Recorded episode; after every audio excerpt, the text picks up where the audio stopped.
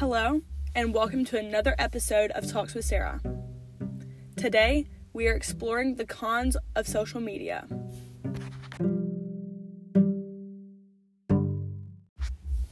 Nowadays, there are countless cons on social media.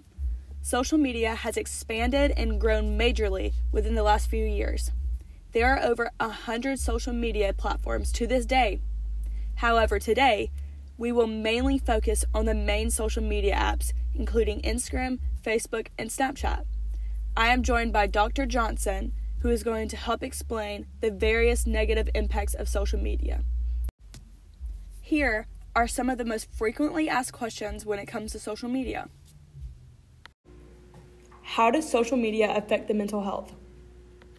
Although there are some positive impacts, we are focusing on the many more cons, such as the increased risk of anxiety, depression, negative body image, body dysmorphia, and cyberbullying.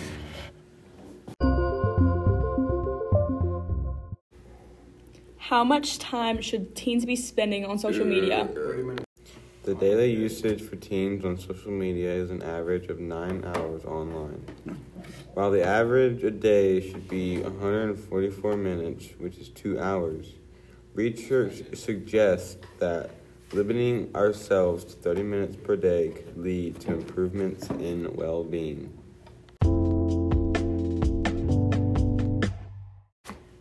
Although there are plenty of pros on social media, which include being able to talk to friends and family that don't live near you and able to see what they are doing, we are going to discuss the opposite. One of the main cons of social media is that it is interrupting kids while in classes. For example, research shows students that are heavy social media users tend to have lower grades. 31% of teens say that using social media during homework reduces the quality of their work.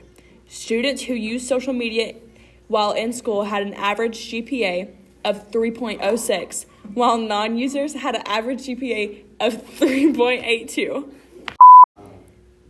Now I'm going to show you some interesting statistics on social media.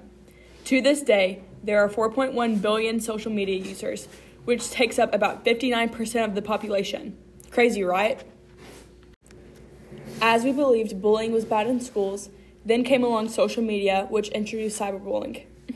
Cyberbullying is the use of electronic communication to bully a person, typically by sending messages or photos of an intimidating or threatening nature.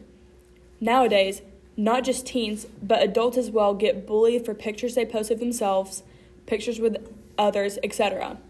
These actions can lead to depression, low self esteem, social exclusion, and sometimes suicide. 52% of students have reported being the victim of cyberbullying, with 84.2% naming Facebook as the site through which they have been bullied.